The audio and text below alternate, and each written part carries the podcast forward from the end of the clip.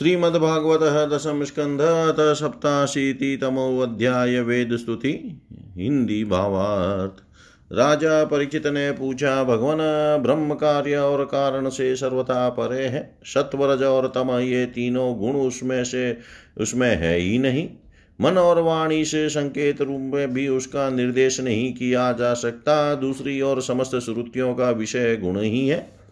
वे जिस विषय का वर्णन करती है, उसके गुण जाति क्रिया अथवा रूढ़ी का ही निर्देश करती है। ऐसी स्थिति में श्रुतियाँ निर्गुण ब्रह्म का प्रतिपादन किस प्रकार करती है? क्योंकि निर्गुण वस्तु का स्वरूप तो उनकी पहुँच के परे है।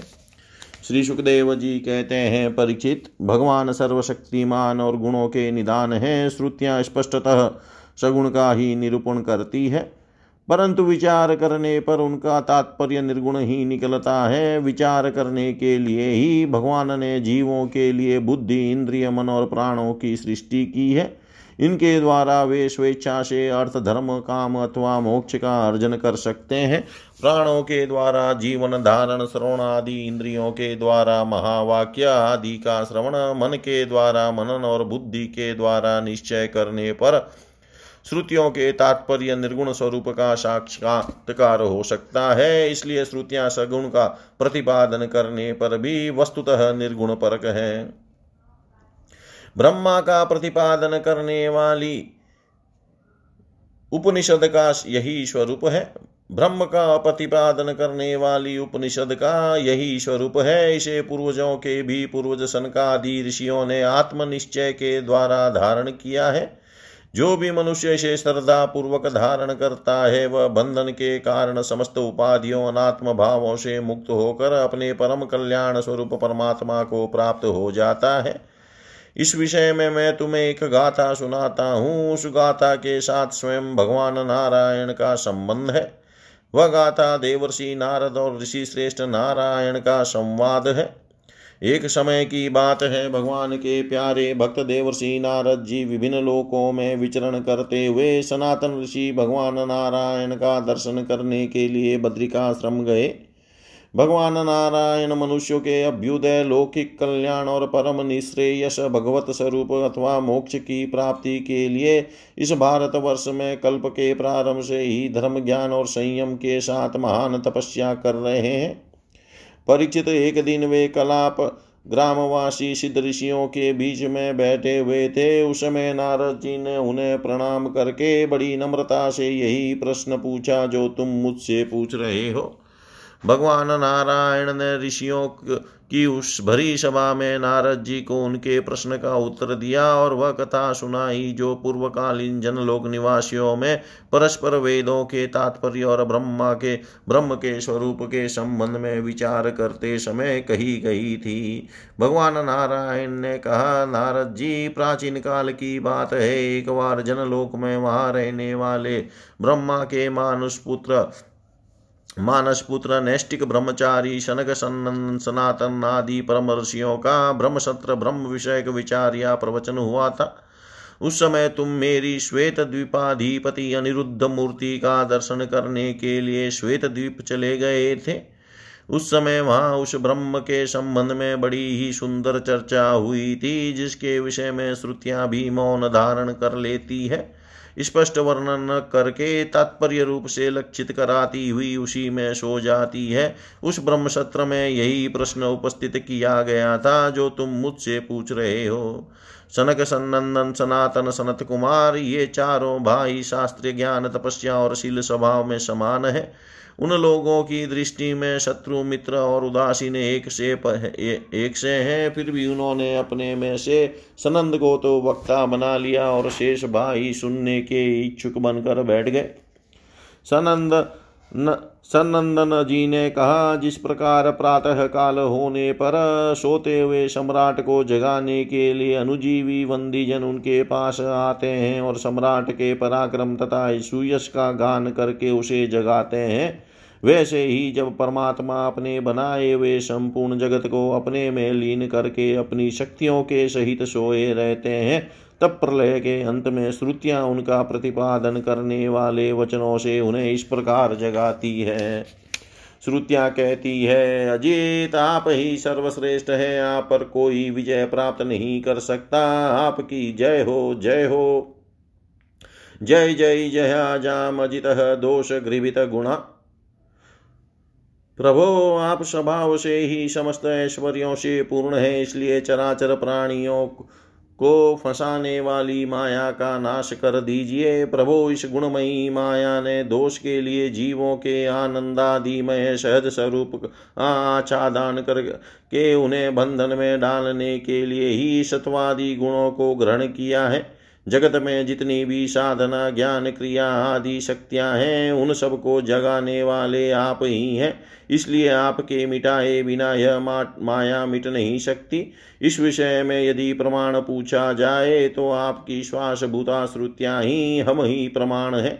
यद्यपि हम आपका स्वरूपतः वर्णन करने में असमर्थ हैं, परंतु जब कभी आप माया के द्वारा जगत की सृष्टि करके सगुण हो जाते हैं, या उसको निषेध करके स्वरूप स्थिति की लीला करते हैं, अथवा अपना सचिदानंद स्वरूप श्री विग्रह प्रकट करके क्रीड़ा करते हैं, तभी हम यत्किंचित आपका वर्णन करने में समर्थ होती है इसमें संदेह नहीं कि हमारे द्वारा इंद्र वरुण आदि देवताओं का भी वर्णन किया जाता है परंतु हमारे श्रुतियों के सारे मंत्र अथवा सभी मंत्र दृष्टा ऋषि प्रतीत होने वाले इस संपूर्ण जगत को ब्रह्म स्वरूप ही अनुभव करते हैं क्योंकि जिस समय यह सारा जगत नहीं रहता, उस समय भी आप बचे, बच रहते हैं। जैसे घट शराब मिट्टी का प्याला, कशोरा आदि सभी विकार मिट्टी से ही उत्पन्न और उसी में लीन होते हैं।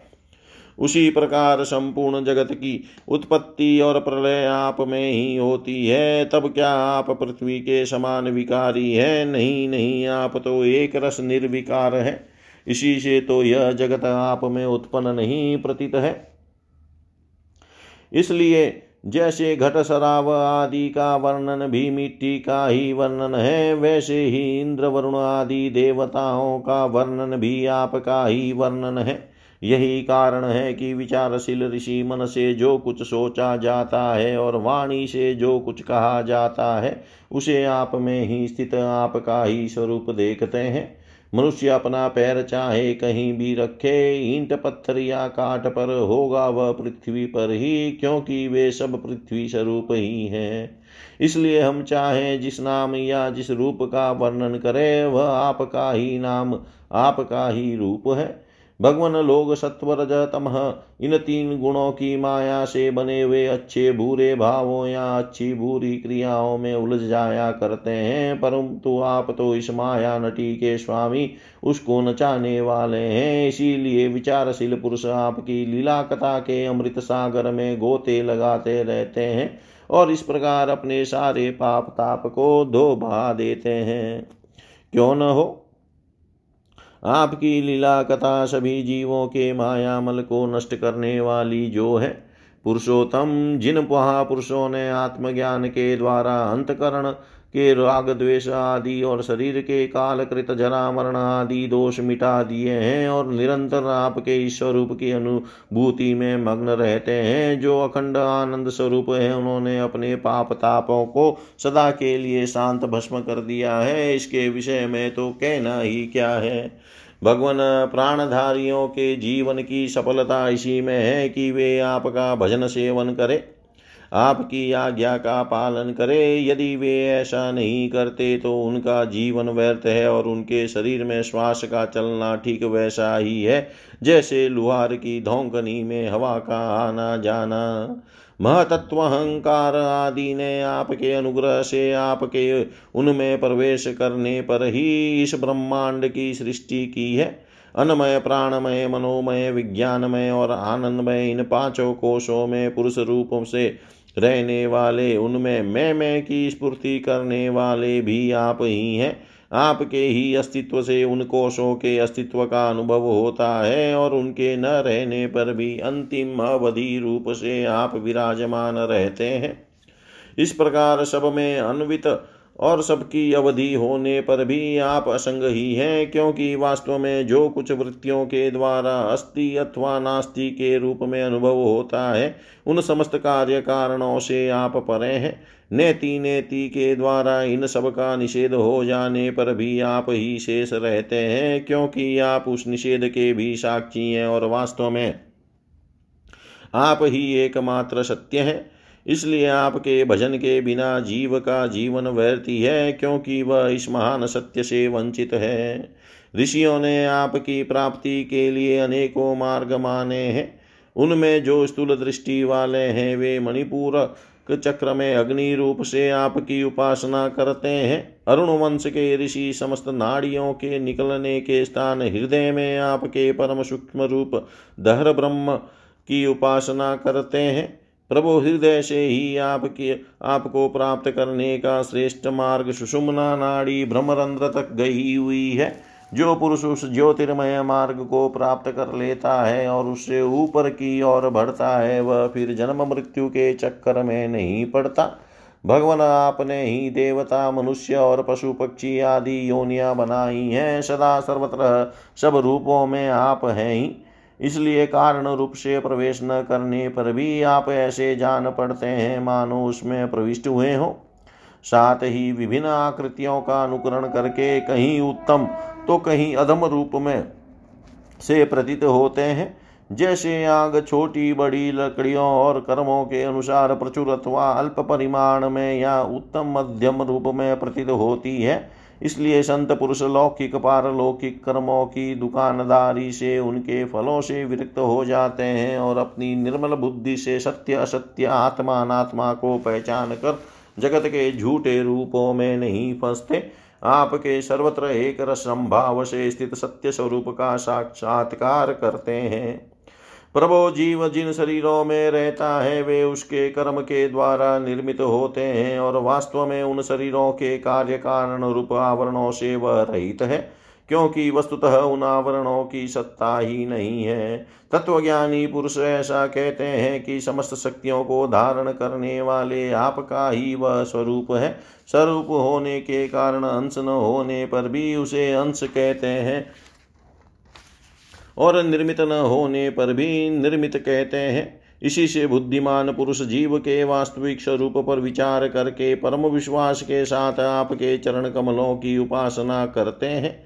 क्योंकि आपके चरण ही समस्त वैदिक कर्मों के समर्पण स्थान और मोक्ष स्वरूप हैं। भगवान परमात्मा तत्व का ज्ञान प्राप्त करना अत्यंत कठिन है। उसी का ज्ञान कराने के लिए आप विविध प्रकार के अवतार ग्रहण करते हैं और उनके द्वारा ऐसी लीला करते हैं, जो अमृत के महासागर से भी मधुर और मादक होती है। जो लोग उसका सेवन करते हैं, उनकी सारी थकावट दूर हो जाती है। वे परमानंद में मग्न हो जाते हैं। कुछ प्रेमी भक्त तो ऐसे होते हैं जो आपकी लीला कथाओं को छोड़कर मोक्ष की भी अभिलाषा नहीं करते। स्वर्ग आदि की तो बात ही क्या है? वे आपके चरण कमलों के प्रेमी परमहंसों के सत्संग में जहाँ आपकी कथा होती है, इतना सुख मानते हैं कि उसके लिए इस जीवन में प्राप्त अपनी घर गृहस्थी का भी परित्याग कर देते हैं। प्रभु, यह शरीर आपकी सेवा का साधन होकर जब आपके पथ का अनुरागी हो जाता है, तब आत्मा हितेशी सुहृद और प्रिय व्यक्ति के समान आचरण करता है। आप जीव के सच्चे हितेशी प्रियतम और आत्मा ही हैं और सदा सर्वदा जीव को अपनाने के लिए तैयार भी रहते हैं। इतनी सुगमता होने पर तथा अनुकूल मानव शरीर को पाकर भी लोग सख्य भाव आदि के द्वारा आपकी उपासना नहीं करते, आप में नहीं रमते, बल्कि इस विनाशी और असत शरीर तथा उसके संबंधियों में ही रम जाते हैं, उन्हीं की उपासना करने लगते हैं और इस प्रकार अपने आत्मा का हनन करते हैं, उसे अधोगति में पहुंचाते हैं।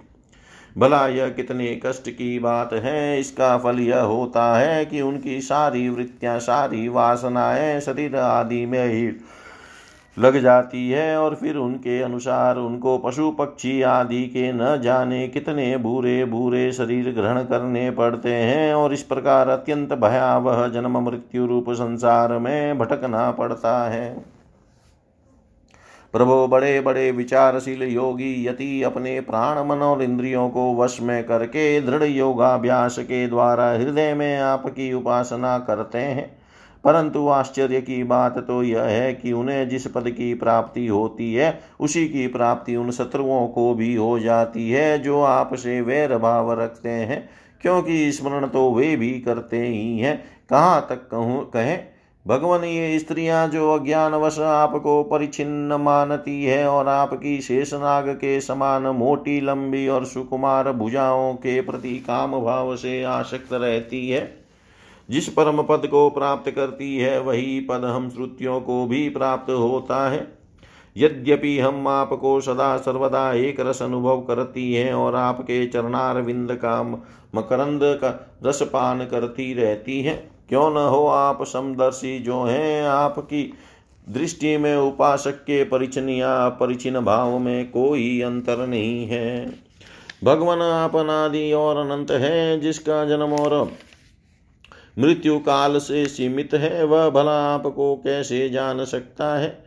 स्वयं ब्रह्मा जी, निवृत्ति परायण, सनकादि तथा प्रवृत्ति परायण, मरीचि आदि भी बहुत पीछे आपसे ही उत्पन्न हुए हैं।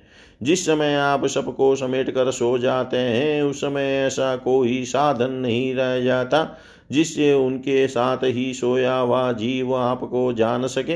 क्योंकि उस समय न तो आकाश आदि स्थूल जगत रहता है और न तो महतत्वादि सूक्ष्म जगत। इन दोनों से बने हुए शरीर और उनके निमित्त क्षण, मुहूर्त आदि काल के अंग भी नहीं रहते, उस समय कुछ भी नहीं रहता। यहाँ तक कि शास्त्र भी आप में ही समा जाते हैं। ऐसी अवस्था में आपको जानने की चेष्टा न करके आपका भजन करना ही सर्वोत्तम मार्ग है। प्रभु, कुछ लोग मानते हैं कि असत जगत की उत्पत्ति होती है और कुछ लोग कहते हैं कि सतरूप दुखों का नाश होने पर मुक्ति मिलती है।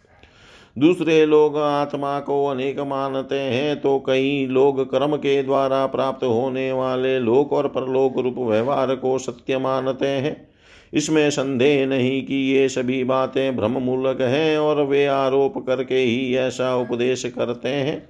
पुरुष त्रिगुणमय है, इस प्रकार का भेदभाव केवल अज्ञान से ही होता है और आप अज्ञान से सर्वथा परे हैं। इसलिए ज्ञान स्वरूप आप में किसी प्रकार का भेदभाव नहीं है। यह त्रिगुणात्मक जगत मन की कल्पना मात्र है, केवल यही नहीं, परमात्मा और जगत से पृथक प्रतीत होने वाला पुरुष भी कल्पना मात्र ही है। इस प्रकार वास्तव में असत होने पर भी अपने सत्य अधिष्ठान आपकी सत्ता के कारण यह सत्य सा प्रतीत हो रहा है। इसलिए भोक्ता, भोग्य और दोनों के संबंध को सिद्ध करने वाली इंद्रिया आदि जितना भी जगत है, सबको आत्मज्ञानी पुरुष आत्म रूप से सत्य ही मानते हैं। सोने से बने हुए कड़े कुंडल आदि सर्व रूप ही तो है।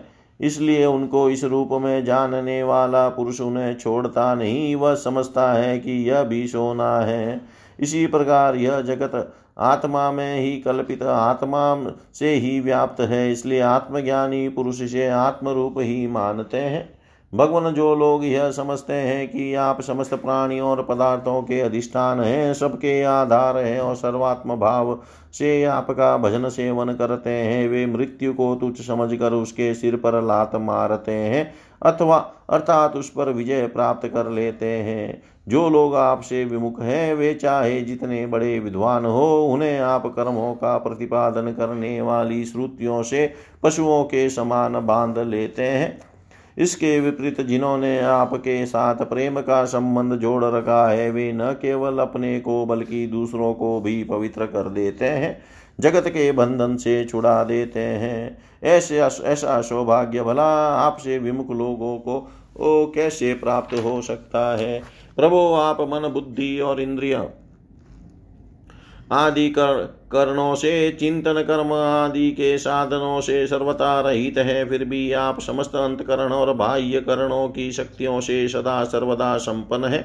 आप स्वतः सिद्ध ज्ञानवान स्वयं प्रकाश है, अतः कोई काम करने के लिए आपको इंद्रियों की आवश्यकता नहीं है। जैसे छोटे छोटे राजा अपनी अपनी प्रजा से कर लेकर स्वयं अपने सम्राट को कर देते हैं। वैसे ही मनुष्यों के पूज्य देवता और देवताओं के पूज्य ब्रह्मा आदि भी अपने अधिकृत प्राणियों से पूजा स्वीकार करते हैं और माया के अधीन होकर आपकी पूजा करते रहते हैं। वे इस प्रकार आपकी पूजा करते हैं कि आपने जहाँ जो कर्म करने के लिए उन्हें नियुक्त कर दिया है, वे आपसे भयभीत रहकर वही वह काम करते रहते हैं।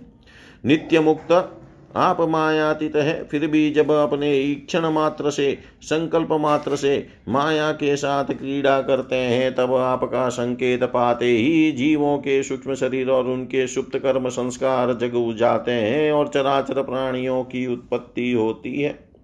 प्रभु, आप परम दयालु हैं। आकाश के समान सब में सम होने के कारण न तो कोई आपका अपना है और न तो पराया। वास्तव में तो आपके स्वरूप में मन और वाणी की गति ही नहीं है। आप में कार्य कारण रूप प्रवंच का अभाव होने से बाह्य दृष्टि से आप शून्य के समान ही जान पड़ते हैं। परंतु उस दृष्टि के भी अधिष्ठान होने के कारण आप परम सत्य हैं। भगवान, आप नित्य एक रस हैं। यदि जीव असंख्य हो और सबके सब नित्य एवं सर्वव्यापक हो तब तो वे आपके समान हो ही हो जाएँगे। उस हालत में वे शासित हैं और आप शासक, यह बात बन ही नहीं सकती। और तब आप उनका नियंत्रण कर ही नहीं सकते। उनका नियंत्रण आप तभी कर सकते हैं जब वे आपसे उत्पन्न एवं आपकी अपेक्षा न्यून हो। इसमें संदेह नहीं कि ये सबके सब जीव तथा इनकी एकता या विभिन्नता आपसे ही उत्पन्न हुई है। इसलिए आप उनसे कारण रूप से रहते हुए भी उनके नियामक हैं। वास्तव में आप उनमें समरूप से स्थित है, परंतु यह जाना नहीं जा सकता कि आपका वह स्वरूप कैसा है।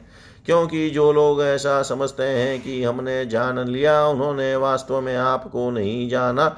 उन्होंने तो केवल अपनी बुद्धि के विषय को जाना है, जिससे आप परे हैं। और साथ ही मति के द्वारा जितनी वस्तुएँ जानी जाती है, वे मतियों की भिन्नता के कारण भिन्न भिन्न होती है। इसलिए उनकी दुष्टता एक मत के साथ दूसरे मत का विरोध प्रत्यक्ष ही है। अतएव आपका स्वरूप समस्त मतों के परे है। स्वामीन जीव आपसे उत्पन्न होता है। यह कहने का ऐसा अर्थ नहीं है कि आप परिणाम के द्वारा जीव बनते हैं। सिद्धांत तो यह है कि प्रकृति और पुरुष दोनों ही अजन्मा है, अर्थात उनका वास्तविक स्वरूप जो आप है, कभी वृत्तियों के अंदर उतरता नहीं, जन्म नहीं लेता। तब प्राणियों का जन्म कैसे होता है? अज्ञान के कारण प्रकृति को पुरुष और पुरुष को प्रकृति समझ लेने से, एक का दूसरे के साथ संयोग हो जाने से, जैसे बुलबुला नाम की कोई स्वतंत्र वस्तु नहीं है, परंतु उपादान कारण जल और निमित्त कारण वायु के संयोग से उसकी सृष्टि हो जाती है। प्रकृति में पुरुष और पुरुष में प्रकृति का अध्यास एक दूसरे की कल्पना हो जाने का के कारण ही जीवों के विविध नाम और गुण रख लिए जाते हैं।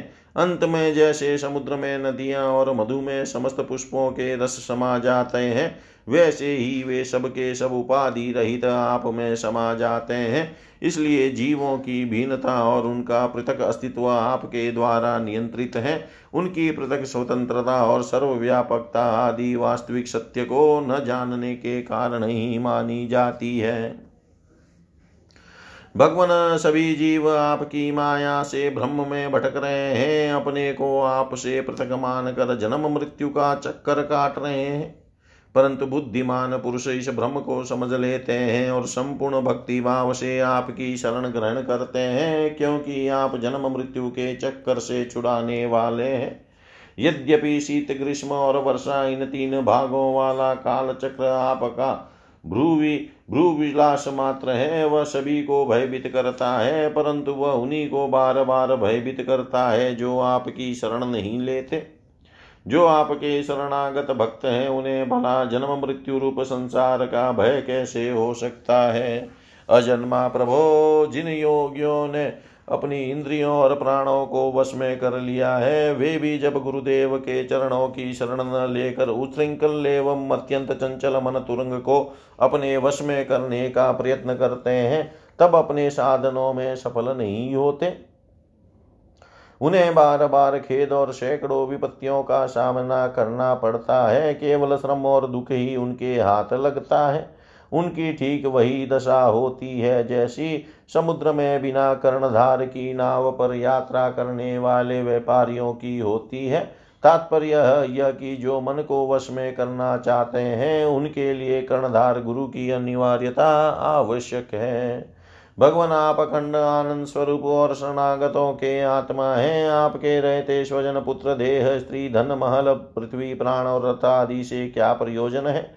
जो लोग इस सत्य सिद्धांत को न जानकर स्त्री पुरुष के संबंध से होने वाले सुखों में ही रम रहे हैं, उन्हें संसार में भला ऐसी कौन सी वस्तु है जो सुखी कर सके?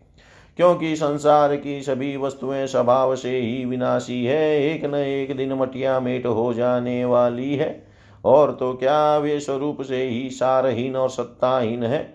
वे भला क्या सुख दे सकती है? भगवान जो ऐश्वर्य लक्ष्मी विद्या जाति तपस्या आदि के घमंड से रहित है, वे संत पुरुष इस पृथ्वी तल पर परम पवित्र और सबको पवित्र करने वाले पुण्यमय सच्चे तीर्थ स्थान है, क्योंकि उनके हृदय में आपके चरणारविंद सर्वदा विराजमान रहते हैं। और यही कारण है कि उन संत पुरुषों का चरणामृत समस्त पापों ता और तापों को सदा के लिए नष्ट कर देने वाला है। भगवान आप नित्यानंद स्वरूप आत्मा ही है। जो एक बार भी आपको अपना मन समर्पित कर देते हैं, आप में मन लगा देते हैं, वे उन देह गेहों में कभी नहीं फंसते जो जीव के विवेक, वैराग्य, धैर्य, क्षमा और शांति आदि गुणों का नाश करने वाले हैं, वे तो बस आप में ही रम जाते हैं। भगवान जैसे मिट्टी से बना हुआ घड़ा मिट्टी रूप ही होता है, वैसे ही सत से बना हुआ जगत भी सत ही है। यह बात युक्ति संगत नहीं है, क्योंकि कारण और कार्य का निदेश ही उनके भेद का द्योतक है। यदि केवल भेद का भेद का निषेध करने के लिए ही ऐसा कहा जा रहा हो तो पिता और पुत्र में दंड और घटनाश में कार्य कारण भाव होने पर भी वे एक दूसरे से भिन्न हैं। इस प्रकार कार्य कारण की एकता सर्वत्र एक सी नहीं देखी जाती। यदि कारण शब्द से निमित्त कारण न लेकर केवल उपादान कारण लिया जाए, जैसे कुंडल का सोना होना तो भी कहीं कहीं कार्य की असत्यता प्रमाणित तो होती है, जैसे रस्सी में सांप। यहाँ उपादान कारण के सत्य होने पर भी उसका कार्य सर्प, सर्वथा सत्य है।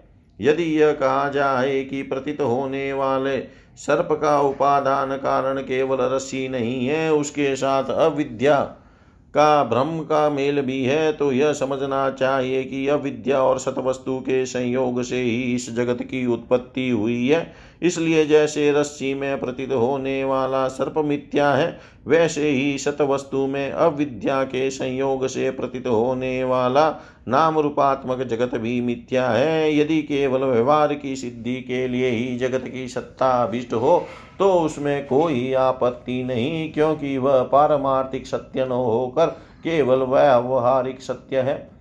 यह ब्रह्म व्यवहारिक जगत में माने हुए काल की दृष्टि से अनादि है और अज्ञानी जन बिना विचार किए पूर्व पूर्व के ब्रह्म से प्रेरित होकर अंध परंपरा से इसे मानते चले आ रहे हैं। ऐसी स्थिति में कर्म फल को सत्य बतलाने वाली श्रुतियाँ केवल उन्हीं लोगों को भ्रम में डालती है जो कर्म में जड़ हो रहे हैं और यह नहीं समझते कि इनका तात्पर्य कर्म फल की नित्या बतला में नहीं, बल्कि उनकी प्रशंसा करके उन कर्मों में लगाने में है। भगवान, वास्तविक बात तो यह है कि यह जगत उत्पत्ति के पहले नहीं था और प्रलय के बाद नहीं रहेगा। इससे यह सिद्ध होता है कि यह बीच में भी एक रस परमात्मा में मिथ्या ही प्रतीत हो रहा है। इसी से हम श्रुतियाँ इस जगत का वर्णन ऐसी उपमा देकर करती हैं कि जैसे मिट्टी में घड़ा, लोहे में शस्त्र और सोने में कुंडल आदि नाम मात्र है। वास्तव में मिट्टी, लोहा और सोना ही है। वैसे ही परमात्मा में वर्णित जगत नाम मात्र है। सर्वथा मिथ्या और मन की कल्पना है। इसे ना समझ मूर्ख ही सत्य मानते हैं। भगवान जब जीव माया से मोहित होकर विद्या को अपना लेता है, उस समय उसके स्वरूप भूत आनंदादि गुण ढक जाते हैं। वह गुणजन्य वृत्तियों, इंद्रियों और देहों में फंस जाता है और उन्हीं को अपना आपा मानकर उनकी सेवा करने लगता है। अब उनकी जन्म मृत्यु में अपनी जन्म मृत्यु मानकर उनके चक्कर में पड़ जाता है। परंतु प्रभु जैसे सांप अपने कैंचुल से कोई संबंध नहीं रखता, उसे छोड़ देता है, वैसे ही आप माया अविद्या से कोई संबंध नहीं रखते, उसे सर्व, सदा सर्वदा छोड़े रहते हैं। इसी से आपके संपूर्ण ऐश्वर्य सदा सर्वदा आपके साथ रहते हैं। अनिमा आदि अष्ट सिद्धियों से युक्त परमेश्वर्य में आपकी स्थिति है। इसी से आपका ऐश्वर्य धर्म यश श्री ज्ञान और वैराग्य अपरिमित है, अनंत है। वह देश काल और वस्तुओं की सीमा से आबद्ध नहीं है। भगवान यदि मनुष्य योगी यति होकर भी अपने हृदय की विषय वासनाओं को उखाड़ नहीं फेंकते तो उन साधकों के लिए आप हृदय में रहने पर भी वैसे ही दुर्लभ है, जैसे कोई अपने गले में मैनी मणि पहने हुए हो, परंतु उसकी याद न रहने पर उसे ढूंढता फिरे इधर उधर जो साधक अपने इंद्रियों को तृप्त करने में ही लगे रहते हैं, विषयों से विरक्त नहीं होते, उन्हें जीवन भर और जीवन के बाद भी दुख ही दुख भोगना पड़ता है, क्योंकि वे साधक नहीं, दम भी हैं। एक तो अभी उन्हें मृत्यु से छुटकारा नहीं मिला है। लोगों को रिझाने धन कमाने आदि के क्लेश उठाने पड़ रहे हैं। और दूसरे आपका स्वरूप न जानने के कारण अपने धर्म कर्म का उल्लंघन करने से परलोक में नरक आदि प्राप्त होने का भय भी बना रहता है। भगवान आपके वास्तविक स्वरूप को जानने वाला पुरुष आपके दिए हुए पुण्य और पाप कर्मों के फल सुख एवं दुखों को नहीं जानता, नहीं भोगता। वह भोग्य और भोक्तापन के भाव से ऊपर उठ जाता है। उस समय विधि निषेध के प्रतिपादक शास्त्र भी उससे निवृत्त हो जाते हैं, क्योंकि वे देहाभिमानियों के लिए हैं। उनकी ओर तो उसका ध्यान ही नहीं जाता। जिसे आपके स्वरूप का ज्ञान नहीं हुआ है, वह भी यदि प्रतिदिन आपके प्रत्येक युग में की हुई लीलाओं गुणों का गान सुन सुनकर उनके द्वारा आपको अपने हृदय में बैठा लेता है तो अनंत चिंत्य दिव्य गुण गणों के निवास स्थान प्रभो, आपका वह प्रेमी भक्त भी पाप पुण्यों के फल, सुख दुखों और विधि निषेधों से अतीत हो जाता है, क्योंकि आप ही उनकी मोक्ष स्वरूप गति है। परंतु इन ज्ञानी और प्रेमियों को छोड़कर और सभी शास्त्र बंधन में है, तथा वे उसका उल्लंघन करने पर दुर्गति को प्राप्त होते हैं। भगवान स्वर्गादि लोकों के अधिपति इंद्र ब्रह्मा प्रभुति भी आपकी था, आपका पार न पा सके। और आश्चर्य की बात तो यह है कि आप भी उसे नहीं जानते, क्योंकि जब अंत है ही नहीं, तब कोई जानेगा कैसे? प्रभु जैसे आकाश में हवा से धूल के नन्हे नन्हे कण उड़ते रहते हैं, वैसे ही आप में काल के वेग से अपने से उत्तरोत्तर दस गुणे सात आवरणों के सहित असंख्य ब्रह्मांड एक साथ ही घूमते रहते हैं। तब भला आपकी सीमा कैसे मिले? हम श्रुतियाँ भी आपके स्वरूप का साक्षात वर्णन नहीं कर सकती। आपके अतिरिक्त वस्तुओं का निषेध करते करते अंत में अपना भी निषेध कर देती है और आप में ही अपनी सत्ता खोकर सफल हो जाती है। भगवान नारायण ने कहा, देवर से इस प्रकार सनकादि ऋषियों ने आत्मा और ब्रह्म की एकता बतलाने वाला उपदेश सुनकर आत्मस्वरूप को जाना और नित्य सिद्ध होने पर भी इस उपदेश से कृतकृत्य से होकर उन लोगों ने सनंदन की पूजा की। नारद सनकादि ऋषि सृष्टि के आरंभ में उत्पन्न हुए थे, अतएव वे सबके पूर्वज हैं। उन आकाशगामी महात्माओं ने इस प्रकार समस्त वेद पुराण और उपनिषदों का रस निचोड़ लिया है। यह सबका सार सर्वस्व है। देवर से तुम भी उन्हीं के समान ब्रह्मा के मानस पुत्र हो। उनकी ज्ञान संपत्ति के उत्तराधिकारी हो। तुम भी श्रद्धा के साथ इस ब्रह्म विद्या को धारण करो और स्वच्छंद भाव से पृथ्वी में विचरण करो। यह विद्या मनुष्यों की समस्त वासनाओं को भस्म कर देने वाली है। श्री सुखदेव जी कहते हैं, परिचित देवर्षि नारद बड़े संयमी, ज्ञानी, पूर्ण काम और नैष्टिक ब्रह्मचारी है। वे जो कुछ सुनते हैं, उन्हें उसकी धारणा हो जाती है। भगवान नारायण ने उन्हें जब इस प्रकार उपदेश किया, तब उन्होंने बड़ी श्रद्धा से उसे ग्रहण किया और उनसे यह कहा, देवर्षि नारद ने कहा, भगवान, आप सचिदानंद स्वरूप श्री कृष्ण हैं। आपकी कीर्ति परम पवित्र है। आप समस्त प्राणियों के परम कल्याण, मोक्ष के लिए कमनीय कलावतार धारण किया करते हैं। मैं आपको नमस्कार करता हूँ। परिचित इस प्रकार महात्मा देवर्षि नारद आदि ऋषि भगवान नारायण को और उनके शिष्यों को नमस्कार करके स्वयं मेरे पिता श्री कृष्ण देव पायन के आश्रम पर गए। भगवान वेद व्यास ने उनका यथोचित सत्कार किया। वे आसन स्वीकार करके बैठ गए। इसके बाद देवर्षि नारद ने जो कुछ भगवान नारायण के मुँह से सुना था, वह सब कुछ मेरे पिताजी को सुना दिया।